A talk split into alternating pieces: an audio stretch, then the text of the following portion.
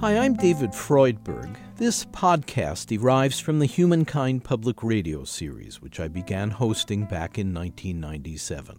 Our program recognizes how hard it can be, but also how necessary, for us to hold on to our humanity. So we've sought out people with stories that illustrate how they approach that quest to aim high, to treat others as we'd like to be treated to see others as more similar to us than different, to strive for patience and personal grace even in adversity, to be part of the solution, not the problem. We hope our podcast helps to reinforce and inspire your own quest.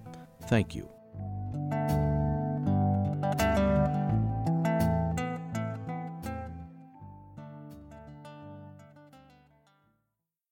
Major funding for this Public Radio International program is provided by the Corporation for Public Broadcasting, with additional support from the PRI Program Fund, whose contributors include the John D. and Catherine T. MacArthur Foundation. Peoples of all colors coming together in words, in, in literature. Ah, it's an honor. I never thought I was going to be doing this. I still can't believe that I have a bookstore here. It's a dream come true for me. A most unusual barber in Los Angeles who expanded his shop into a community bookstore to promote literacy. You're listening to Humankind. I'm David Freudberg.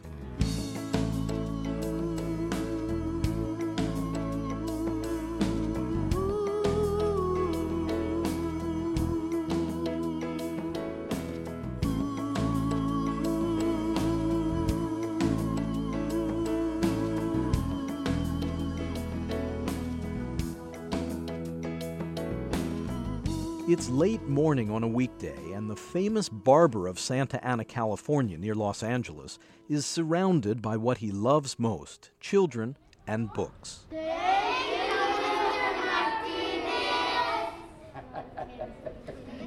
Thank you. 40 fourth graders are seated on the floor of the Libros para Niños children's bookstore as the good natured, slightly manic figure of 61 year old Ruben Martinez, a local barber with a commitment to literacy, bounces around in front of them. Look at that beautiful piece of art up there. Un mexicano de Nayarit painted it. It's, it's el sol y la luna. The sun and the moon están leyendo un cuento. They are reading a story. And that was donated by this famous artist for all the children of Santana, Santa Ana, California. Isn't that nice? With large okay, toy animals suspended from the ceiling, the new bookstore was designed by Martinez as a fun celebration of reading. Hundreds of colorful books, most in Spanish but many from other languages and cultures, are displayed on plastic white rain gutters that serve as attractive bookshelves. I like this story because it's, uh, it's so true, and many of us have gone through these sad situations. Wearing jeans and a silver mustache and holding a storybook, Martinez enchants his young listeners with the tale of a Latino girl who makes medicine from plants. And while he's got their attention, he delivers a message to the children of this working class town about the importance of literacy. If you read 20 minutes a day, 20 minutitos todos los días, siete días por semana, you will have read one million words a year. And if you read the 20 minutes a day, you will learn anywhere from 1,000 to 3,000 new words a year. So it's your choice. So when you get home tonight, you tell your moms and your dads to read to you out loud before you go to bed.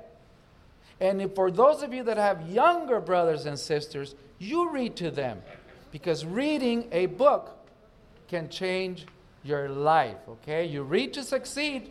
That's why I have so many books here, and these books are for you. Because when I was your age, we didn't have any books at home. We didn't have any, so I used to look forward to going to school on Mondays because I had a teacher that always had a book for me. And I used to get that book, tuck it between my pants, and I run to the closest bathroom and I would lock myself in there and read and read and read, and I could go anywhere in this world from my bathroom. And now that I'm grown up, I am visiting a lot of these countries, that I read about at the age of 9 and 10, the ages that you are. You have a question? I have like her, Uh huh. my little sister. Every time, af before I go to to school, my little sister um saying, "Read me a story. Read me a story. Read me a story." And she likes um her, me to read her a story, and I get the book and I start reading to her, and then she she's like so she's so cute. She giggles and she laughs and she and she wants me to read it again and again and again. But when it, and today I just couldn't finish the story. I had to go to school. Well, that's important too. You know, that's a story in itself. Storytelling is in. Thank you for that, for sharing that beautiful story. So go home tonight and read some more.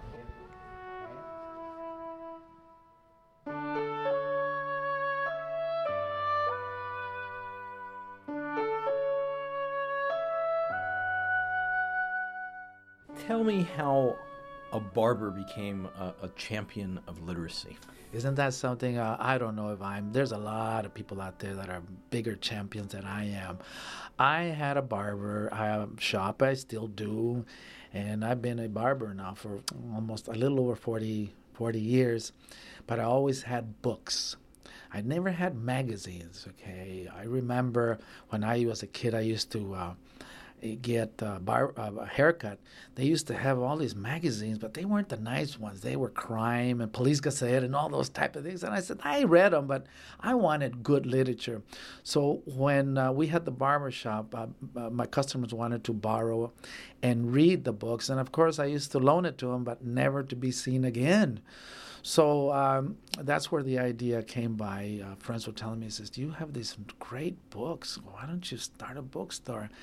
And I, I did. I wanted to. I just didn't know how. I don't know anything about that type of business. The one bookshelf. That's all I had in the barber shop.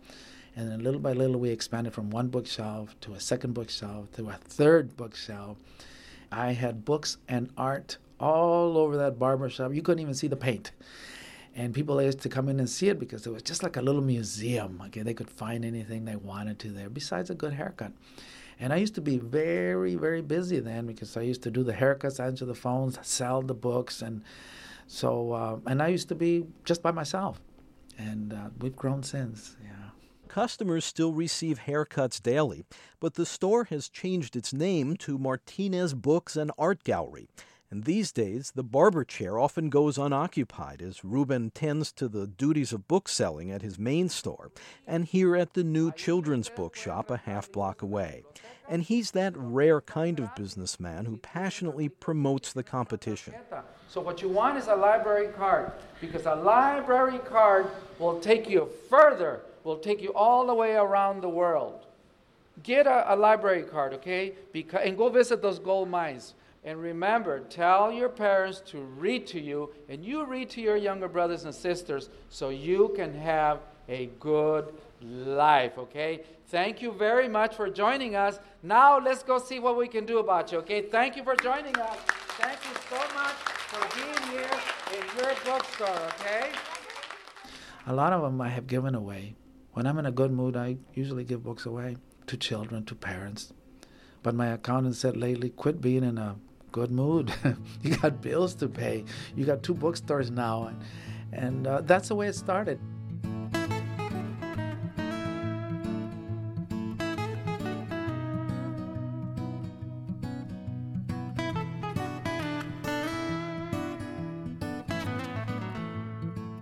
You have a reputation as, as a dynamo of community outreach.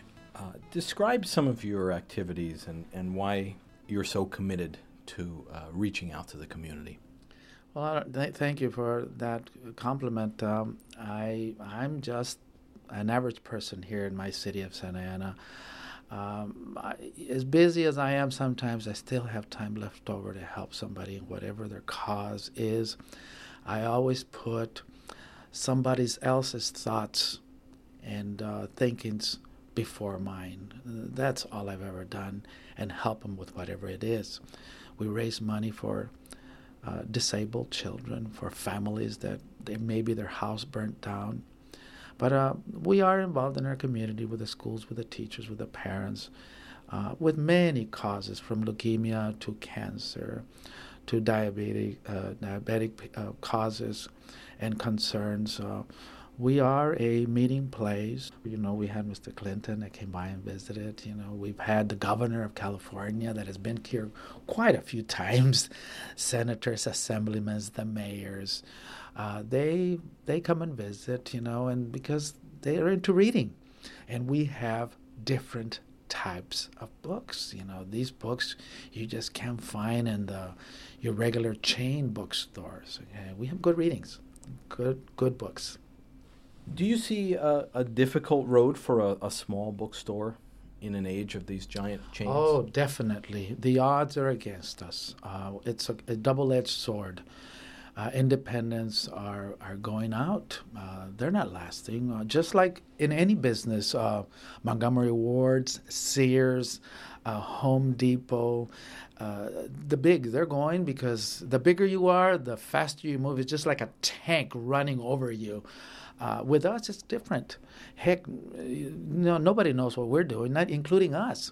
We're just growing because of the population. The population is growing. It's a reading population. You know, I'm getting sick and tired of people telling me, "Oh, Mexican people, Spanish people, Spanish people don't read," and I said, "Well, if they don't, let's change that." And this we have a we have an address now. We have two addresses for the moms and the dads, and for the children to come in and choose it because when they come in, they get a lesson from us about the importance of reading. What happens if you read, and what happens if you don't read? Do you want your child to be ahead of the line or in the back of the line? That's up to you, mom and dad. You have to endorse and support and read to your kids at home. And if you do that, your kid will be ahead of the line, and they will write their goals and be someone special in this world. Reading does it because reading is going to get you want to go out to other things. The reason that we are here is because we're very involved in our community. We're everywhere. We go to the schools. I have visited every school in my city of Santa Ana many times over. I'm visiting schools in Los Angeles and San Francisco. Now I'm going back east to Chicago, to New York, to Washington to address and make presentations with students about the importance of an education, a good education, to think about life. You only go through it once. Family, to that how important family is, how important your community is, how important an education is, because without an education, it's going to be a sad life. And life is an opportunity. Mother Teresa said that. So why don't we learn and be somebody and go to school every day?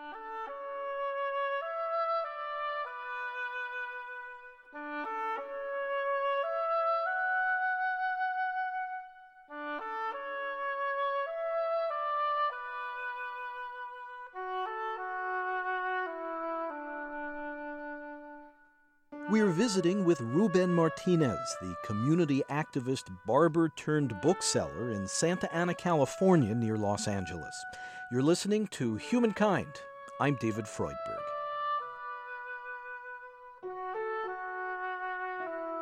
My house, my parents never talked about higher education.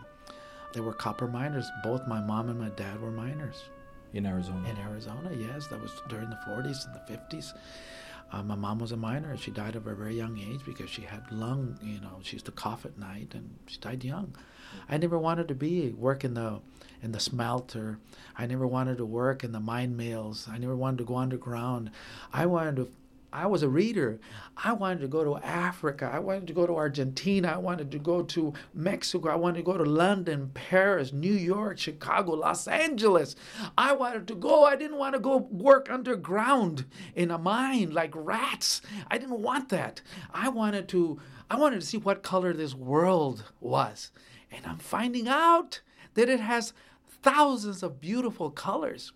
And that is us, the people, the languages and we come in all sizes and they come in here. So, yeah, I can't believe it. I can't believe we sell books.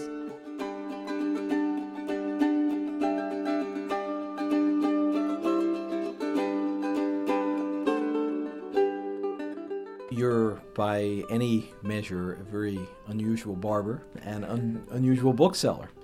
And I'm trying to understand where inside of you this whole vision comes from?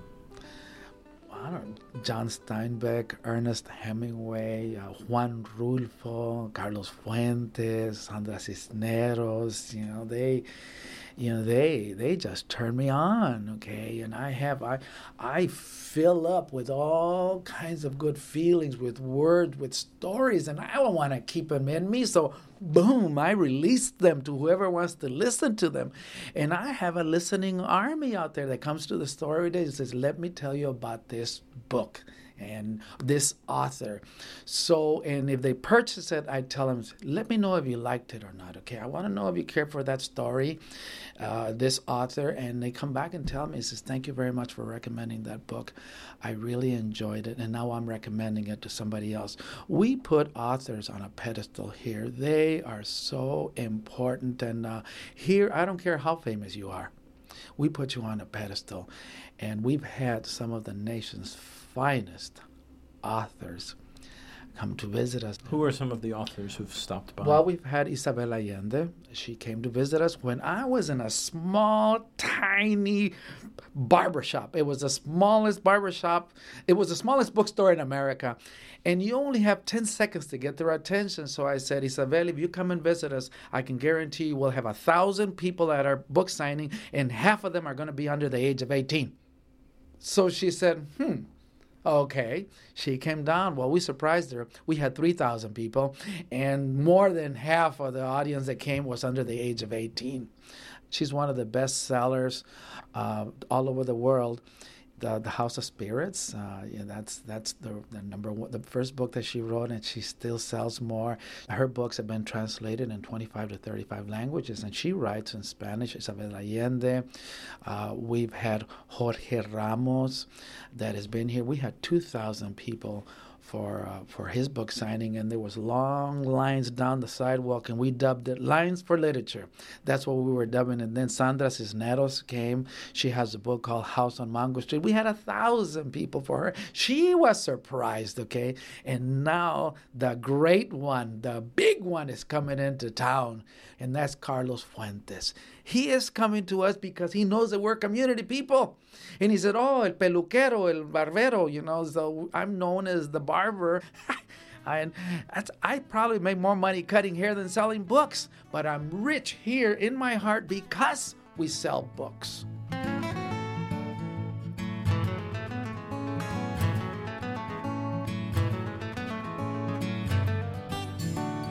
Well, we'll just do a trim today. That's it, just a little shaping. Right. Shaping and balancing. Yeah, that's what this world needs shaping and balancing. Just wait, wait a little bit more.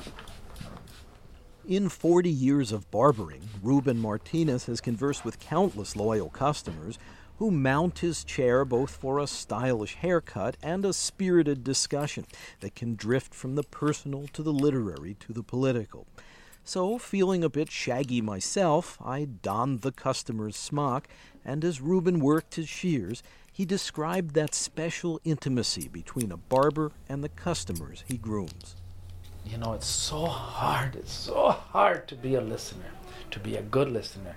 But a lot of the things that I've listened to, I've kept to myself. It's something that I cannot, you know, share with anyone. This is very, very personal. And I've been told through the years wonderful, wonderful stories about life, family, community, thousands of divorces, many marriages, a lot of graduations, and, and sad moments, disagreements, fights, arguments, the political, the religion, you know, you name it, everything is discussed in a barbershop. Looks good. And now we'll go all the way around again. My customers are some of the richest in the world and some of the poorest in the world. And I had the pleasure once of, I was running late, of hooking up one of Orange County's richest persons in here. And I introduced them to one of the poorest. And they were around the same age and they had so much in common. They wow. had this conversation. One was good English and poor Spanish, but they got along real good. And uh, and then the following day, both of them called me and they wanted to know if they had a phone number for him because they were wanting to invite each other for dinner. Isn't that something? And they were in their late 70s. Oh, God, that was great to do something like that. Where people come and they none of them knew, neither one of them knew that this one person was rich or this one person was poor. They met here. Everyone's equal in the barbershop. And that means I'm not any better than they are. and actually, giving a haircut is just like doing your lawn, okay? And you cut, use a lawnmower, okay? If you don't come back and do the edging, it's an unfinished job. So how many lawns have you seen out there that wasn't finished because they didn't do the edging? This is what we're going to do now. A visit to the barber is one of life's odd moments of reality. As I confront the mirror and somehow hold an entire conversation with a person I'm seeing only through his reflection. While he clips and trims, I face the truth of my thinning hair, my lingering vanity, and the humbling fact that I must soldier through this existential crisis wearing a plastic smock spotted like a leopard skin. Ruben Martinez realizes he has to keep things lighthearted. Okay, then what I'm gonna do is water. This is what makes the hair grow. Water. So water is a miracle worker. H good old H2O. It looks very nice. Looks very nice. Thank you very much. It doesn't look like you got a haircut. It, but you do but you do look nice. Thank you.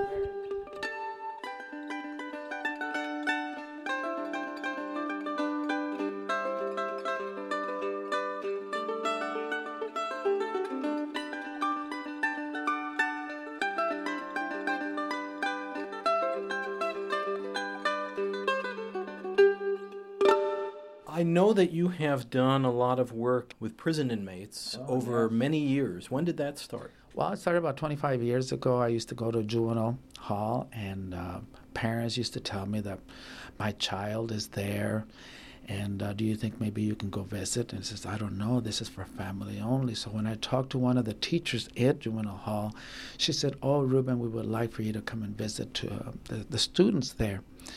And I and I did, and it was an experience for me also because, you know, they you they have to clear you number one, and then you have to go through this metal detectors, and you know they the whole thing.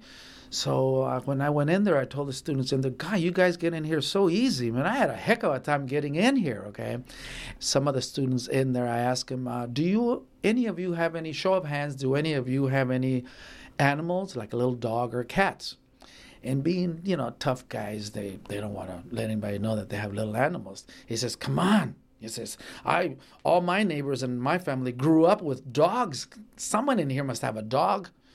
And uh, and finally i could see one hand or two hand and i said well good. What is the name of your dog? I tell the student then they tell me and then i said did you tell your little dog you were going to be here and I said, Well, what do you mean? It says, Well, your little dog is probably wondering what happened to you. Now, that's not very nice because little animals give you nothing but love. And they wait for you to come home from school or from work. And here you are, and you never told them. When you get home, give your little dog a hug, but also hug your mom and your dad because even though you've done something wrong, they're very proud of you. And to them, there's nothing more important than your family, you as a family member. Remember that. And uh, I know that your moms and your dads take two or three or four buses to get here to visit you. And if they're 10 minutes late, they won't let them in. And they spend the whole day in buses because they came to see you because of whatever it is that you did. So think about those things. And after visiting, you know, I've been doing it for quite a few years. They, I still get a lot of calls, and I, I do about two two jails a, a month. But I tell them that they still have a good future. They there's still time for them to to uh, to to start a, a new life if that's what they want to. You can always clear it up, clean it up, and be someone special and, and, and give rather than take and help rather than hurt.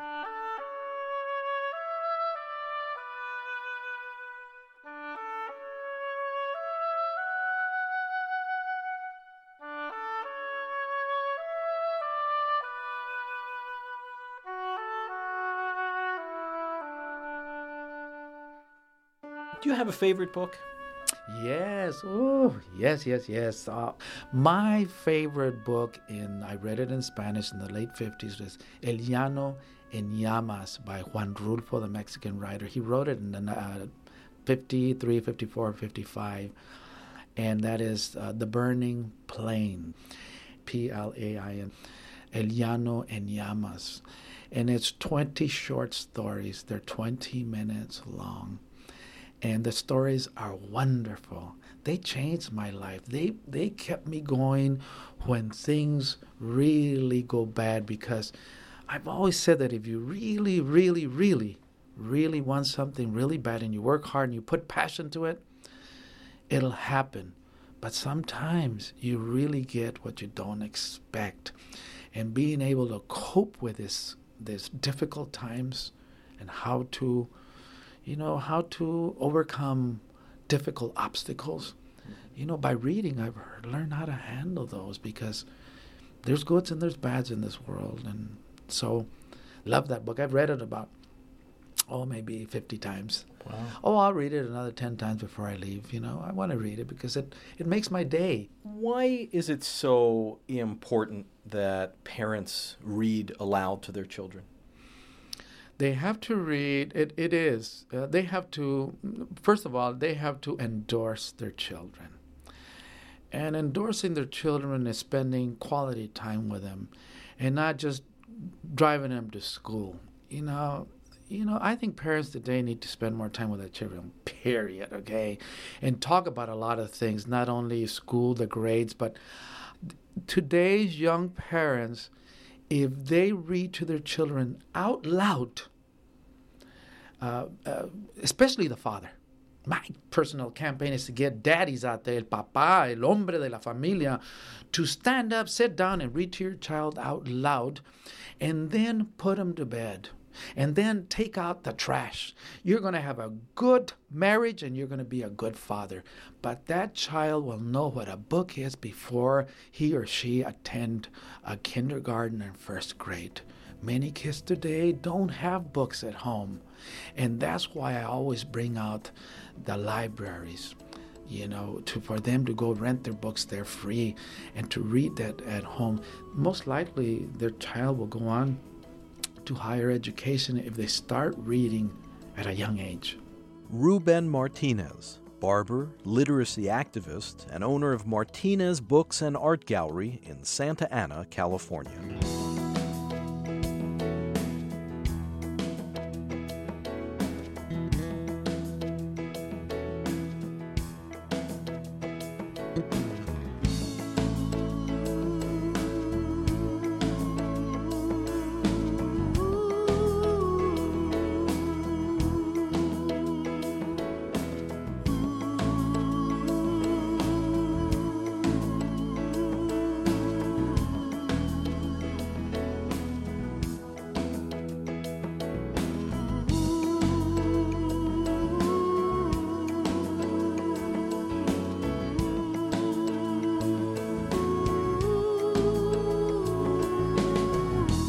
You're listening to Humankind. I'm David Freudberg.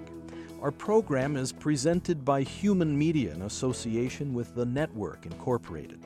Studio recording by Steve Colby. Editorial assistance from Brendan Tapley. Field recording by Tucker Stilley. Program development and support provided by Shart Media. You can hear more episodes of our series at humankindpodcast.org. That's humankindpodcast.org. This segment on the literary barber with Ruben Martinez is Humankind program number 34. The executive producer is David Freudberg. Please subscribe to our free weekly podcast. The title is Humankind on Public Radio. You can find it at Apple Podcasts, Spotify, and all major podcast services, as well as through our website. Again, the podcast title is Humankind on Public Radio. And if you'd like to support our program, please visit humankindpodcast.org and at the top, click on How You Can Help. Thank you.